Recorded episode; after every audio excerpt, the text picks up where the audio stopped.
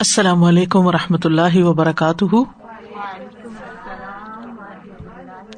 کیا حال ہے سب کا؟ الحمد للہ نحمد و نسلی اللہ رسول کریم بعد، فاعوذ باللہ من الشیطان الرجیم۔ بسم اللہ الرحمٰن الرحیم۔ ربش رحلی صدری ویسر علی عمری وحل العقدم السانی یفق قولی۔ ہم سورت ظخرف کا مطالعہ کر رہے تھے اور اس میں خاص طور پر بیٹیوں کی پیدائش کے بارے میں بات ہوئی تھی۔ جیسا کہ ہم جانتے ہیں کہ اہل عرب دور جاہلیت میں بیٹیوں کو کوئی اہمیت نہیں دیا کرتے تھے، ان کو حقیق سمجھتے تھے، کمزور سمجھ کر کہ نہ وہ جنگ میں کام آتی ہیں اور نہ ہی کسی اور ذریعے سے، کسی اور میڈیا سے قوم کا دفاع کر سکتی ہیں، لہذا ان کی ضرورت نہیں۔ اور یہ ان کی بہت بڑی ناقدری تھی اور ناسمجھی بھی تھی۔ اور پھر رسول اللہ صلی اللہ علیہ وسلم جب تشریف لائے تو آپ نے بیٹیوں کے مقام کو اجاگر کیا۔ ایک حدیث میں آتا ہے، آپ صلی اللہ علیہ وسلم نے فرمایا، بیٹیوں کو برا نہ سمجھا کرو، کیونکہ وہ انتہائی قیمتی اور غم خوار ہوتی ہیں۔ یعنی ہر ایک کا اپنا کام ہے۔ اگر سب کے سب لڑائی کرنے چلے جائیں، جنگ میں چلے جائیں، تو دنیا کا نظام کیسے چلے؟ تو ضروری نہیں کہ جو شخص کوئی بڑا کام کر رہا ہو، وہی امپورٹینٹ ہے۔ بعض اوقات ایک چھوٹے سے پرزے کی خرابی کی وجہ سے بھی مشین کام کرنا چھوڑ دیتی ہے۔ تو ہر چیز جس کو اللہ نے جس بھی مقام پر رکھا ہے، وہ اس کے لیے بہت اہم ہے اور بہت فائدہ مند ہے سارے معاشرے کے لیے۔ نبی صلی اللہ علیہ وسلم نے فرمایا کہ جس نے دو لڑکیوں کی پرورش کی یہاں تک کہ بالغ ہو گئی وہ قیامت کے دن اس طرح ہوں گے۔ میں اور یعنی وہ شخص کہ آپ نے اپنی دو انگلیوں کو ملا لیا یعنی انہیں نبی صلی اللہ علیہ وسلم کی رفاقت نصیب ہوگی۔ اسی طرح ایک اور روایت کے مطابق یہ بیٹیاں جنت میں لے جانے کا باعث ہوں گی۔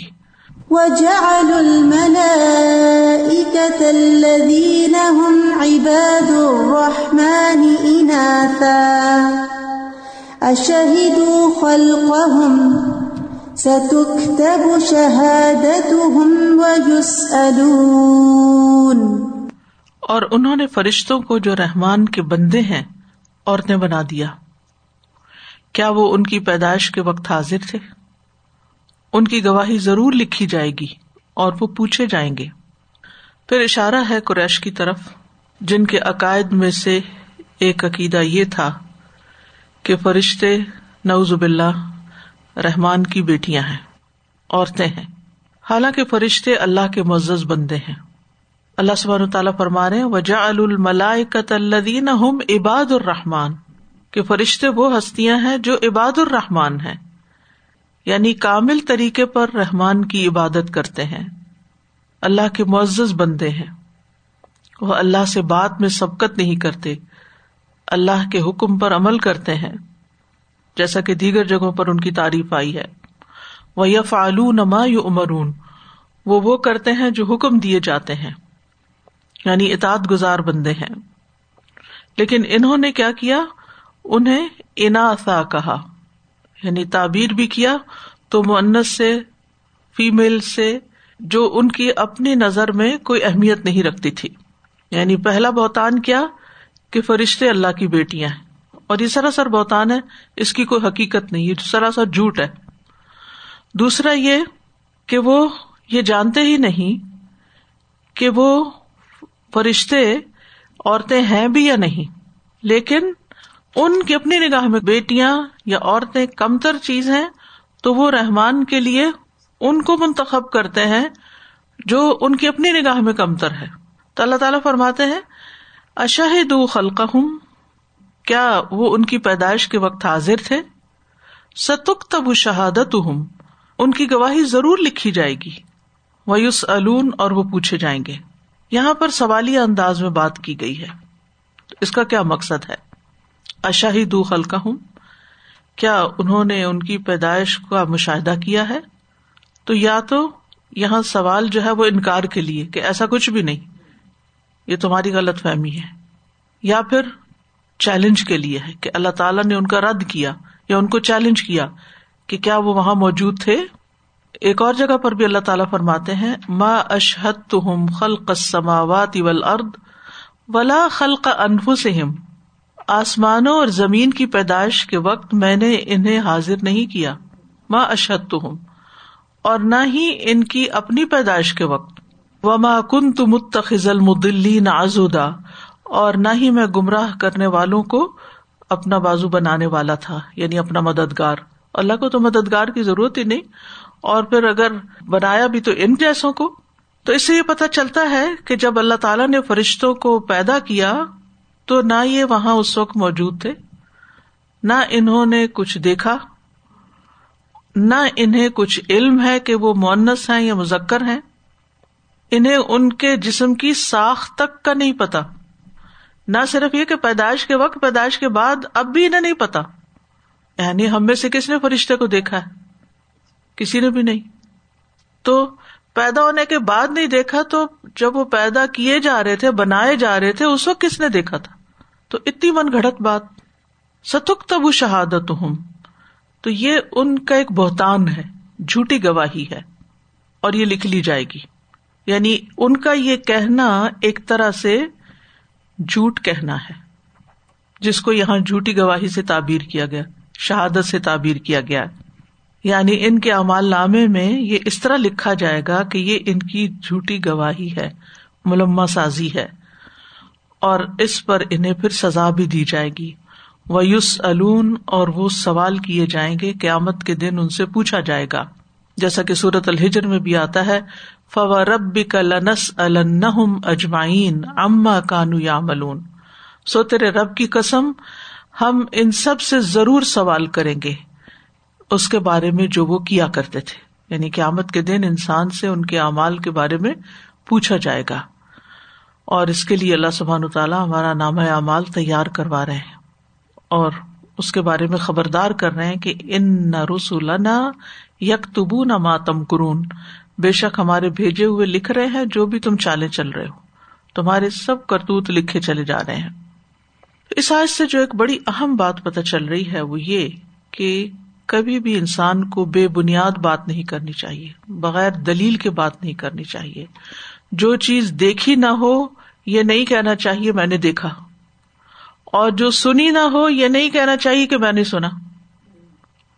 اور جو علم میں نہ ہو، یہ نہیں کہنا چاہیے کہ میرے علم میں ہے یہ بات۔ عام روزمرہ زندگی میں بھی یہ اصول ہونا چاہیے ہمارا۔ لیکن خاص طور پر اللہ سبحان تعالی کے بارے میں بات کرتے ہوئے تو انسان کو بہت زیادہ محتاط رہنا چاہیے۔ اللہ سبحان تعالیٰ کے بارے میں ایسی کوئی بات نہیں کرنی چاہیے جس کا ہمیں علم نہ ہو۔ کیونکہ یہ کبیرہ گناہوں میں سے بھی بہت بڑا گنا ہے۔ سورت اللہ راف میں اللہ تعالیٰ فرماتے ہیں کل ان نما حرم ربی الفواہ شما ظہر منہا وما بطن والاسم والبغی بغیر الحق وہ انتشری کو بلّہ مالم یونزل بھی سلطانہ و ان تقول اللہ مالا تعلمون اور یہ کہ تم اللہ کے بارے میں وہ کہو جس کا تمہیں علم نہیں۔ عام طور پر یہ بات مشاہدہ کی گئی ہے کہ لوگ اللہ سبحان تعالیٰ کے بارے میں بات کرتے ہوئے سنجیدگی کا ثبوت نہیں دیتے، بہت کیئر لیس رویہ اختیار کرتے ہیں۔ اللہ تعالیٰ بھی کہہ رہا ہوگا، اللہ تعالیٰ نے بھی کہا، اللہ تعالیٰ یوں کہے گا۔ کس نے دیکھا؟ کون جانتا ہے؟ کس نے سنا؟ کہاں سے آپ کو پتا چل گیا کہ اللہ تعالیٰ نے کہا کہ ایسا ہوگا جبکہ اس کی کوئی دلیل ہی نہ ہو؟ اور اللہ تعالیٰ نے بھی کہا کہ اچھا دیکھو تم پھر کیا کرتے ہو۔ کہاں کہا؟ کس نے سنا؟ تو کبھی بھی اللہ سبحان تعالی کے بارے میں کوئی ایسی بات، نہ ہنسی مذاق میں، نہ کسی اپنی ایسی بات میں جس کا نتیجہ نکال رہے ہیں اور وہ آپ کا اپنا گمان ہے اور وہ اپنا خیال اور اپنی بات آپ اللہ تعالیٰ سے منسوب کر دیں۔ مثلاً اگر کہیں کوئی کام خراب ہو گیا نا، تو ہاں وہ میں نے وہ فلاں بات میرے منہ سے نکلی تھی تو اللہ تعالیٰ نے بھی کہا ہوگا کہ اب میں تمہیں مزہ چکھاتا ہوں۔ اس طرح کی باتیں نوز بلا اہم روز مرہ زندگی میں لوگ اللہ تعالیٰ سے منسوخ کر دیتے ہیں۔ ٹھیک ہے، آپ کی غلط بات جو ہے وہ غلط ہے اور اس کا غلط نتیجہ ہی نکلے گا۔ نقصان نقصان ہی ہوگا غلط بات کا نتیجہ۔ لیکن اس کو براہ راست ڈائریکٹ اللہ تعالی سے اتنے کانفیڈینس کے ساتھ منسوب کر دینا بغیر کسی دلیل کے، یہ طریقہ درست نہیں ہے۔ اللہ تعالی کے بارے میں یا خبر ہمیں قرآن مجید سے ملتی ہے یا پھر نبی صلی اللہ علیہ وسلم نے ہمیں خبر دی ہے۔ اس کے علاوہ ہمارے پاس کوئی ذریعہ نہیں ہے کہ ہم جان لیں کہ اللہ سبحان تعالیٰ کیا چاہتے ہیں ہم سے۔ اور اللہ تعالیٰ پہ جھوٹ گھڑنا جو ہے یہ سب سے بڑا ظلم ہے۔ ومن ازلم ممن افطرا اللہ کذبا اس سے بڑا ظالم کون ہے کہ جو اللہ پر جھوٹ گھڑے۔ اسی طرح حلال و حرام سے متعلق خود ساختہ باتیں کرنا۔ یہ حلال ہے، یہ حرام ہے، کیونکہ حلال حرام کا اختیار ہمارے پاس نہیں ہے۔ پھر اسی طرح اللہ پر جھوٹی قسم کھا کے کوئی بات کہنا۔ جندب بن جنادا کہتے ہیں کہ رسول اللہ صلی اللہ علیہ وسلم نے فرمایا، ایک آدمی نے کہا، اللہ کی قسم، اللہ فلاں شخص کو نہیں بخشے گا۔ تو اللہ تعالیٰ نے فرمایا، کون ہے جو مجھ پہ قسم کھا رہا ہے کہ میں فلاں کو نہیں بخشوں گا؟ میں نے اس کو تو بخش دیا اور ایسا کہنے والے تیرے سارے اعمال ضائع کر دیے۔ یعنی یہ اعمال کو ضائع کرنے والی بات ہے۔ اور لوگ آرام سے کہتے اللہ تمہیں کبھی نہیں بخشے گا۔ اللہ تمہیں نہیں چھوڑے گا۔ کس کو پتا تمہیں تو اللہ ضرور پکڑے گا۔ کس کو پتا کہ اللہ تعالیٰ معاف کر دے گا یا پکڑے گا۔ یعنی اس طرح کی تمام چیزوں میں بہت محتاط ہونے کی ضرورت ہے۔ ایسے لوگوں کو اللہ تعالیٰ ہدایت نہیں دیتا۔ ایسے لوگوں کی قیامت کے دن رسوائی ہوگی۔ ایسے لوگوں پر اللہ تعالیٰ نے لانت فرمائی ہے۔ جو اس قسم کی باتیں کریں یعنی اللہ پہ جھوٹ باندھے یا اللہ سے منسوب کرے، وہ باتیں۔ اور خاص طور پر اللہ سبحانہ و تعالی سے اولاد منسوب کرنا۔ یعنی بہت سارے لوگ جھوٹ گڑتے ہیں، لیکن یہ جو جھوٹ گڑنا ہے کہ اللہ کی اولاد ہے، یہ بالکل ایک باطل نظریہ ہے۔ کیونکہ جتنی بھی کریشن ہے، وہ ساری اللہ کی مخلوق ہے، اللہ کے بندے ہیں۔ تمام انسان اللہ کے بندے ہیں، ان میں سے کوئی بھی اللہ کا بیٹا نہیں ہے۔ پھر یہ کہ اولاد اپنے والد کا جز ہوتی ہے۔ تو اگر ہم کسی کو اللہ کی اولاد مان لیں، تو پھر یہ تو شرک ہو جاتا ہے کہ وہ اللہ تعالیٰ کا نوز بلا حصہ ہے۔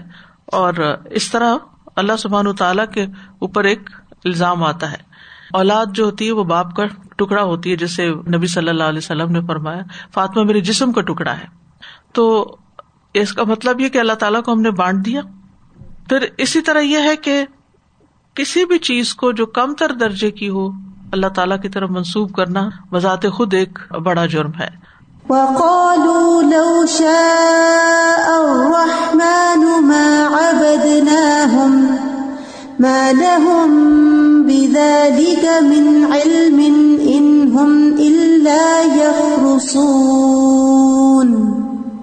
اور انہوں نے کہا، اگر رحمان چاہتا تو ہم ان کی عبادت نہ کرتے۔ انہیں اس کے بارے میں کچھ علم نہیں۔ وہ تو صرف اٹکلیں دوڑا رہے ہیں، صرف کیافے لگا رہے ہیں۔ وقالو انہیں کی طرف اشارہ ہے، بات کنٹینیو کر رہی ہے۔ لو شاہ رحمان اگر رحمان چاہتا میں ابد نہ ہوں تو ہم ان کی عبادت نہ کرتے۔ کن کی عبادت نہ کرتے؟ فرشتوں کی۔ کیونکہ انہوں نے فرشتوں کے بت بنا کے رکھے ہوئے تھے اور ان کو زیورات پہناتے تھے اور ان کی پوجا کرتے تھے یعنی دیویاں ان کو کہتے تھے۔ اور ہر قبیلے نے اپنی اپنی دیوی الگ بنا رکھی تھی۔ تو جب ان کو منع کیا گیا، تو انہوں نے اس بات کو ماننے کی بجائے کیا کہا، تو اللہ کی مرضی ہے، اللہ کی مشیت اور مبنی ہے۔ جیسے کہ ایک اور جگہ پر آتا ہے سیقول الدین اشرک لو شاہ اللہ اشرکنا ولا آبا ولا حرمنا منشئی ان قریب وہ لوگ کہیں گے جنہوں نے شریک بنائے کہ اگر اللہ چاہتا تو نہ ہم شریک بناتے، نہ ہمارے باپ دادا اور نہ ہم کوئی چیز حرام ٹھہراتے۔ یاد رکھیے، اللہ سبحان تعالیٰ کا ارادہ دو قسم کا ہوتا ہے۔ ایک ہوتا ہے ارادہ شرعیہ اور ایک ہوتا ہے ارادہ کونیا ایک ہوتا ہے حکم شرعی، ایک ہوتا ہے حکم کونی۔ ایک ہوتا ہے شرعی، ایک ہوتا قدری یعنی مختلف نام ہے لیکن چیز ایک ہی ہے۔ ازن شرعی ازن کونی۔ یہ دو تقسیمیں کیا ہے ایک ہے اللہ تعالی کا وہ حکم جو شریعت ہے، جو دین ہے، جو قرآن و سنت میں لکھا ہوا ہے۔ اور ایک وہ ہے جو تقدیر میں لکھا ہوا ہے۔ ٹھیک ہے؟ جو شریعت میں ہے وہ تو ہمیں معلوم ہے۔ لیکن جو تقدیر میں ہے، وہ کس کو معلوم ہے؟ کسی کو بھی نہیں معلوم۔ مثلاً نماز پڑھو، روزہ رکھو، یہ ہمیں معلوم ہے نا؟ کیسے معلوم ہے؟ قرآن میں لکھا ہوا ہے۔ ہم اس کے مکلف ہیں، کیونکہ یہ حکم ہمیں ملا ہے، یہ ہمیں پتا ہے۔ توحید سے متعلق ہو، عبادت سے متعلق ہو، ہمیں احکامات ملتے ہیں، ہم اس کے مکلف ہیں۔ کیا جو تقدیر میں لکھا ہوا ہے، ہم اس کے مکلف ہیں؟ ہمیں تو پتہ ہی نہیں وہ کیا لکھا ہوا ہے۔ کیا ہم سے اس کے بارے میں کچھ پوچھا جائے گا؟ اس کے بارے میں تو کچھ نہیں پوچھا جائے گا۔ تو اس لیے کبھی بھی تقدیر کا بہانا نہیں کرنا چاہیے۔ اللہ چاہتا تو ہم اللہ کی عبادت کرتے، اللہ ہی نہیں چاہتا نماز کیسے پڑھے جب اللہ چاہے گا پڑھ لیں گے۔ آپ کو کہاں سے پتا چلا کہ اللہ نے کیا چاہا؟ اللہ نے جو چاہا وہ تو قرآن میں لکھ دیا۔ اللہ جو آپ سے چاہتا ہے نا۔ اگر اللہ چاہتا تو ہم نماز پڑھتے، اللہ واقعی چاہتا ہے آپ پڑھو۔ لکھا ہوا ہے کہ پڑھو۔ وہ اللہ کی چاہت ہے، وہ اللہ کا حکم ہے۔ آپ کو اس کی پابندی کرنی ہے۔ آپ کی تقدیر میں لکھا ہے یا نہیں لکھا کہ یہ پڑھے کہ نہ پڑھے یا پڑھے گا یا اس کو پڑھنے دینی ہے کہ نہیں پڑھنے دینی؟ یہ نہ ہمارے علم میں ہے، نہ ہمارا اس سے کوئی واسطہ ہے۔ وہ تو جو ہونا ہے وہ اللہ کو پتا ہے۔ اس لیے کبھی بھی کوئی شخص تقدیر کا بہانا کر کے شرعی حکم کو نہ چھوڑے۔ تو یہاں پر انہوں نے تقدیر کا بہانا کر کے عقید توحید کا رد کر دیا۔ اسی لیے فرمایا مالا ہوں بدال کا من علم، ان کو اس کا علم ہی نہیں، کس کا؟ کہ رحمان کیا چاہتا ہے؟ تقدیر میں کیا چاہتا ہے؟ انہوں نے جو کچھ کہا، بغیر علم کے کہا، بغیر دلیل کے کہا، کیونکہ اللہ کی مشیت کو اللہ کے سوا کوئی بھی نہیں جانتا۔ اور ایک ہوتی ہے اللہ کی مشیت، اور ایک ہوتی ہے اللہ کی رضا۔ اللہ کی مشیت اللہ ہی جانتا ہے۔ لیکن کن باتوں سے اللہ راضی ہوتا ہے وہ اس نے ہمیں بتا دی انہوں اللہ یخرسون، وہ تو محض اندازے لگاتے ہیں اٹکلے دوڑاتے ہیں یعنی جھوٹ بولتے ہیں، محض زن و تخمین سے کام لیتے ہیں۔ تو ایک بات ہمیں اس آئے سے یہ پتہ چلتی ہے کہ اللہ کی مشیت اور رضا میں فرق ہے۔ یہ بات درست ہے کہ اللہ کی مشیت کے بغیر کوئی کام نہیں ہوتا، لیکن اس کی مشیت، اس کی رضا سے مختلف چیز ہے۔ ہر کام اس کی مشیت سے ہوتا ہے۔ لیکن راضی وہ انہیں کاموں سے ہوتا ہے جن کا اس نے ہمیں حکم دیا ہے کہ یہ کرو۔ تو ہمیں کیا کرنا چاہیے؟ اس بات میں داخل ہونے کی بجائے جو ہم سے مطلوب ہے، ہم اپنی پوری طاقت لگا کے، پوری کوشش لگا کے ہم اس کام کو کریں۔ اور مثلاً بڑے بڑے گناہ کے کام ہوتے ہیں۔ اللہ چاہے تو کسی کو چوری کرنے ہی نہ دے، وہ کر سکتا ہے۔ لیکن اس کی مشیت کیا تقاضا کرتی ہے کہ جو بندے کو اختیار دیا ہے وہ ایک سرٹن ٹائم پیریڈ میں اس کو ایگزیکٹ کر لے۔ اس کو اختیار دیا ہے۔ چاہے تو یہ رستہ اختیار کرے، چاہے تو وہ رستہ اختیار کرے۔ دوسری بات ہمیں اس سے یہ پتہ چلتی ہے کہ تقدیر حجت نہیں ہے، شریعت حجت ہے۔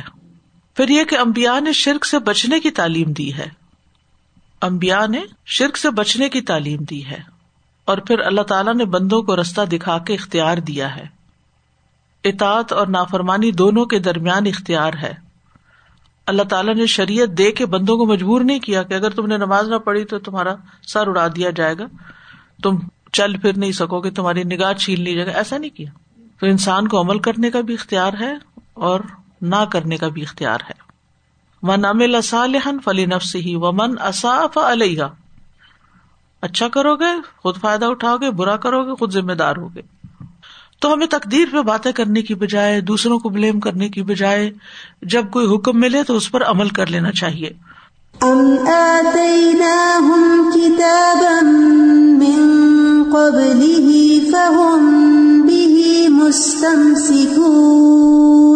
یا ہم نے انہیں اس سے پہلے کوئی کتاب دی ہے؟ بس وہ اسے مضبوطی سے پکڑنے والے ہیں مضبوطی سے تھامنے والے ہیں۔ ام آتینا ہم کتاب یعنی کیا قرآن مجید کے نازل ہونے سے پہلے ان کے پاس کوئی اور کتاب آئی ہوئی ہے جس پر یہ اتنی مضبوطی سے عمل کر رہے ہیں کہ اس کے مقابلے میں قرآن کی بات بھی نہیں مانتے؟ مضبوطی سے پکڑنا کیا ہوتا ہے کتاب؟ اس کو فالو کرنا یعنی اس میں سے کوئی چیز جانے نہ دینا کہ نہیں بھائی، ہماری کتاب میں تو یہ لکھا ہوا ہے، ہم تمہاری بات نہیں مان سکتے، تو ایسی بھی کوئی چیز نہیں۔ یعنی ان کے پاس کیا دلیل ہے؟ نہ کوئی عقلی دلیل ہے اور نہ کوئی شرعی دلیل ہے۔ ان کے شرک کی ملائکا کو بیٹیاں کہنے کی ملائکا کی عبادت کرنے کی، ان کے پاس کوئی دلیل نہیں۔ اور یہ ایک ہسٹوریکل فیکٹ ہے کہ اربوں پر قرآن مجید سے پہلے کوئی کتاب نہیں آئی۔ یہود کے پاس آئی تھی بیسیکلی بنی اسرائیل کے پاس آئی تھی، تورات بھی آئی تھی، انجیل بھی آئی تھی اور زبور بھی تھی۔ یہ سب بنی اسرائیل کی کتابیں۔ داؤد علیہ السلام کہاں بھیجے گئے تھے؟ بنو اسرائیل میں۔ موسا علیہ السلام، بنو اسرائیل میں۔ عیسیٰ علیہ السلام، ٹھیک ہے نا؟ تو ان کے پاس تو کتابیں تھیں، لیکن اہل عرب کے پاس، بنو اسماعیل کے پاس کتابیں نہیں تھی اور جو حضرت ابراہیم کے صحیفے تھے، وہ بھی گم چکے تھے اور اس کی بھی وہ پیروی نہیں کر رہے تھے۔ ابراہیم علیہ السلام نے تو شرک سے بچنے کے لیے آگ میں کودنا گوارا کر لیا۔ اگر یہ ابراہیم علیہ السلام کے سچے پیروکار ہوتے تو سب سے پہلے تو شرک چھوڑتے۔ لیکن انہوں نے اس کا بھی کوئی حق ادا نہیں کیا۔ تو یہاں پر دراصل ان کے پاس شرک کرنے کی کوئی حجت باقی نہیں رہنے دی جا رہی۔ تو اس سے یہ پتہ چلتا ہے کہ ان اربوں کے پاس قرآن مجید سے پہلے نہ تو کوئی کتاب تھی جس سے یہ دلیل پکڑتے، اور دوسرا یہ کہ ان کے اوپر اللہ نے احسان کیا کہ ان کے پاس نبی بھیجا اور ان کو صحیح رہنمائی کرنے والا بھیجا اور ان کو کتاب بھی دی۔ اور پھر یہ کہ ان کے پاس ایسا رسول بھیجا کہ رہتی دنیا تک کے لیے جس کی رسالت باقی رہے گی۔ حالانکہ اس سے پہلے جتنے بھی رسول بھیجے گئے ہیں، وہ اپنی اپنی امتوں کی طرف بھیجے گئے، ایک مخصوص وقت تک کے لیے بھیجے گئے۔ لیکن یہ اس نعمت کو پہچان نہیں پائے اور اس کی قدر نہیں کر رہے تھے۔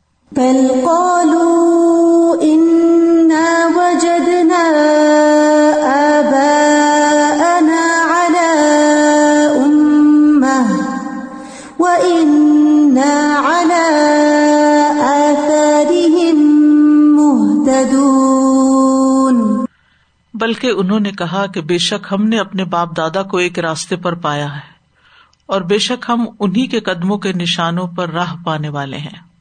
بل قالو، بلکہ انہوں نے کہا یعنی اب سارے دلائل ان کے پاس ختم ہو گئے۔ سارے تیر آزمائے گئے۔ کوئی بھی نہیں کام آیا، کوئی بھی نہیں چلا، کوئی بھی نشانے پہ نہیں بیٹھا، کوئی بھی ان کی حجت درست نہیں تھی۔ تو اب آخری بات کیا تھی؟ جب بالکل ان کے پاس کوئی دلیل نہیں رہی یا کوئی بات نہیں رہی تو پھر سرینڈر کر کے کہنے لگے، اصل بات یہ کہ ہمارے باپ دادا یہی کچھ کرتے تھے۔ بل قالو ان نہ وجد نہ آبا انا اللہ امتن اور امت کا ایک مانا ہے دین، کہ ہم نے اپنے باپ دادا کو ایک دین پر پایا۔ ایک مانا ہے ملت، اور یہ پہلے معنی کے ہی قریب ہے۔ ایک مانا قبلہ بھی کیا گیا ہے، کیونکہ امت کا لفظ امام سے یعنی جس کو انسان فالو کرتا ہے۔ اور امت کا ایک مانا سیدھا رستہ بھی بتایا گیا۔ کہ ہم نے باپ دادا کو ایک سیدھے رستے پہ پایا اور ہم انہیں کی ہدایت پہ چل رہے ہیں۔ اور پانچواں معنی امت کا راستہ ہے۔ قرآن مجید میں آتا نا وہ ان ہوما لبی امام مبین اور وہ بستیاں جو ہیں، وہ کھلی راہ پر ہیں۔ تو امام کا لفظ وہاں کس معنی میں استعمال ہو راستے کے معنوں میں۔ تو یہاں امت کا لفظ بھی راستے کے معنوں میں کہ ہم نے اپنے باپ دادا کو ایک راستے پر پایا، ایک طریقے پہ پایا۔ ہم انہیں کو ہدایت یافتہ سمجھتے ہیں اور ہم بھی وہ ان اللہ آثار تو ہم بھی ان کے نقش قدم پر رہنمائی پا رہے ہیں۔ جدھر وہ گئے، ہم بھی وہیں چل رہے ہیں، وہیں جا رہے ہیں۔ اور دوسرے لفظوں میں یہ بغیر کسی عقلی اور نقلی دلیل کے اندھی تکلیف تھی۔ بلائنڈ فالوئنگ تھی۔ یعنی ان کے پاس نہ کوئی عقلی دلیل تھی۔ اور نہ ہی نکلی تھی، صرف ایک بہانا تھا۔ اور آسار جو ہے، اثر کی جمع ہے۔ نشان قدم کو کہتے ہیں۔ یعنی کہ جب کوئی کسی ایک رستے پر جاتا ہے، تو اس رستے پر چلنا ان نشانات قدم کی وجہ سے آسان ہو جاتا ہے، ان آسار کی وجہ سے۔ اور اس میں انسان کو رستہ ڈھونڈنا نہیں پڑتا، بہت سوچنا نہیں پڑتا۔ تو اب یہ ہے کہ ہم نے بھی بغیر سوچے، سمجھے، بس ایک رستہ اختیار کر لیا ہے۔ نہ ہمارے پاس دلیل ڈھونڈنے کا وقت ہے اور نہ ہی کچھ اور۔ تو پھر یہ انسان تو نہ ہوئے جنہوں نے عقل استعمال نہیں کی، بلکہ یہ تو مویشیوں کے ریوڑ کی طرح ہے کہ ان کو جس طرف لگا دیا جائے، وہ اس طرف چلتے اپنے چرواہے کے پیچھے پیچھے چلتے جاتے ہیں۔ وہ نہیں جانتے ہوتے کہ چرواہا کدھر لے جا رہا ہے، بچڑ کھانے لے جا رہا ہے یا گھاس چرانے لے جا رہا ہے۔ تو یہ جو باپ دادا کی پیروی ہے اگر نیک کاموں میں ہو تو درست ہے، اور اگر باپ دادا بھٹکے میں ہوں تو ان کے رستے پہ چلنا پھر گمراہی ہے۔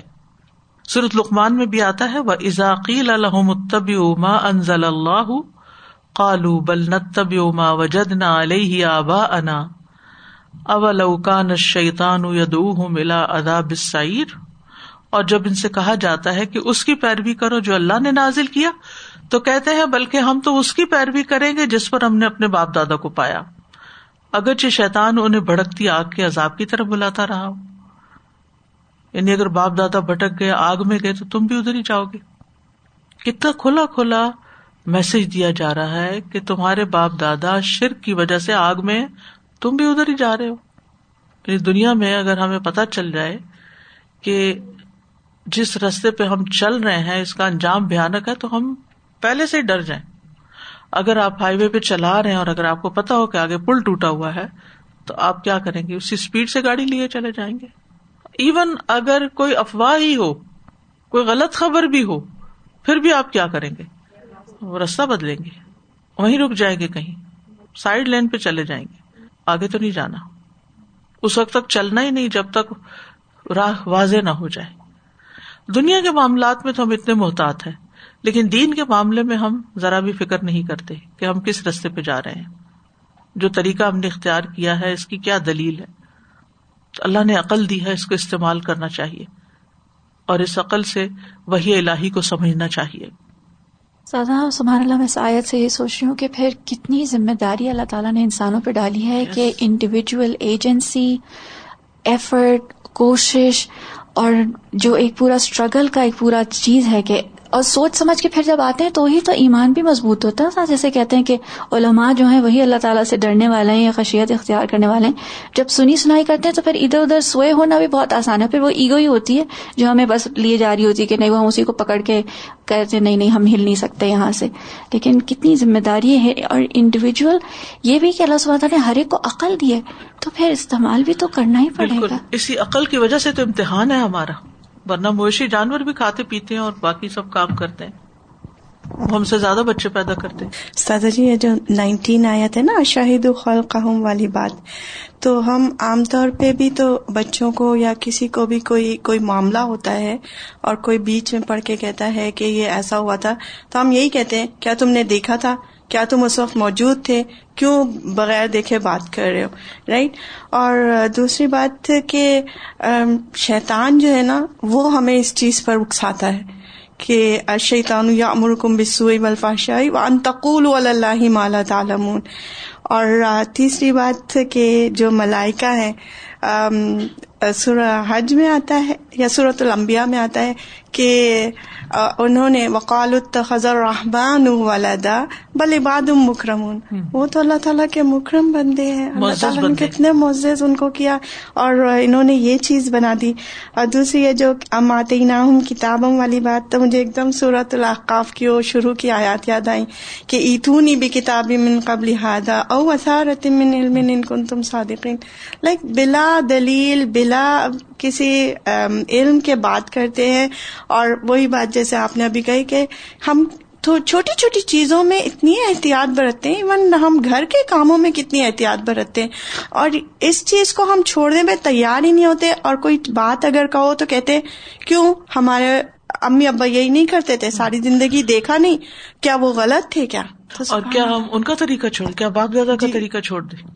سزا یہاں پر جب یہ بتایا جا رہا ہے کہ اللہ تعالیٰ نے جب شرعی قانون ہمیں بتا دیا احکام دے دیے جب کسی بھی انسٹیٹیوٹ میں ہم جاتے ہیں وہاں کی ایک سلیبس ہوتی ہے بتا دیا جاتا ہے آپ نے یہ چیز یاد کرنی ہے یہ پڑھنا ہے اس کی ڈگری لینی ہے رولس اینڈ ریگولیشن بتا دی جاتی رولس اینڈ ریگولیشن بھی and you have the outline of your course کیا کورس پہ چلنا ہے کیا کام کر کے آپ نے یہ حاصل کرنا رائٹ اینڈ تو ہم اگر اس کو چھوڑ کے دوسری چیزیں اٹھا لیں اس جگہ پر۔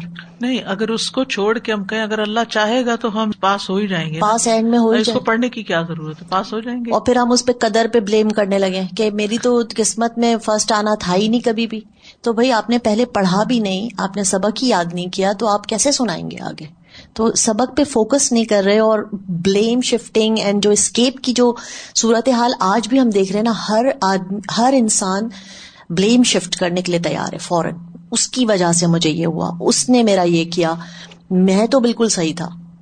مائی فرینڈز آر بیڈ اور اس میں پھر کبھی بھی اصلاح نہیں ہوتی۔ کبھی اصلاح نہیں ہوتی کیونکہ ہم اپنے آپ کو کبھی کریکٹ اور نقصان اپنا ہی کرتے نا۔ آپ کو دھوکا دے رہے اس کے بہت بڑا نقصان ہے۔ اس وقت تو بچ جاتا ہے۔ کوئی ایکسکیوز کہیں فٹ ہو گیا۔ جیسے ابھی یہ ایکسکیوز بنا رہے ہیں۔ مگر اللہ سبحانہ تعالیٰ کہہ رہے ہیں یہ کیسا ایکسکیوز ہے؟ Wait did you see that you never saw it so کیسی بات کر رہے ہو تم جو کہ نہ ہی عقل کو لگ رہی ہے نہ ہی کہیں لکھی ہوئی ہے تم کہاں کی باتیں کر رہے ہو اٹس لائک ٹوٹل ایکسکیوز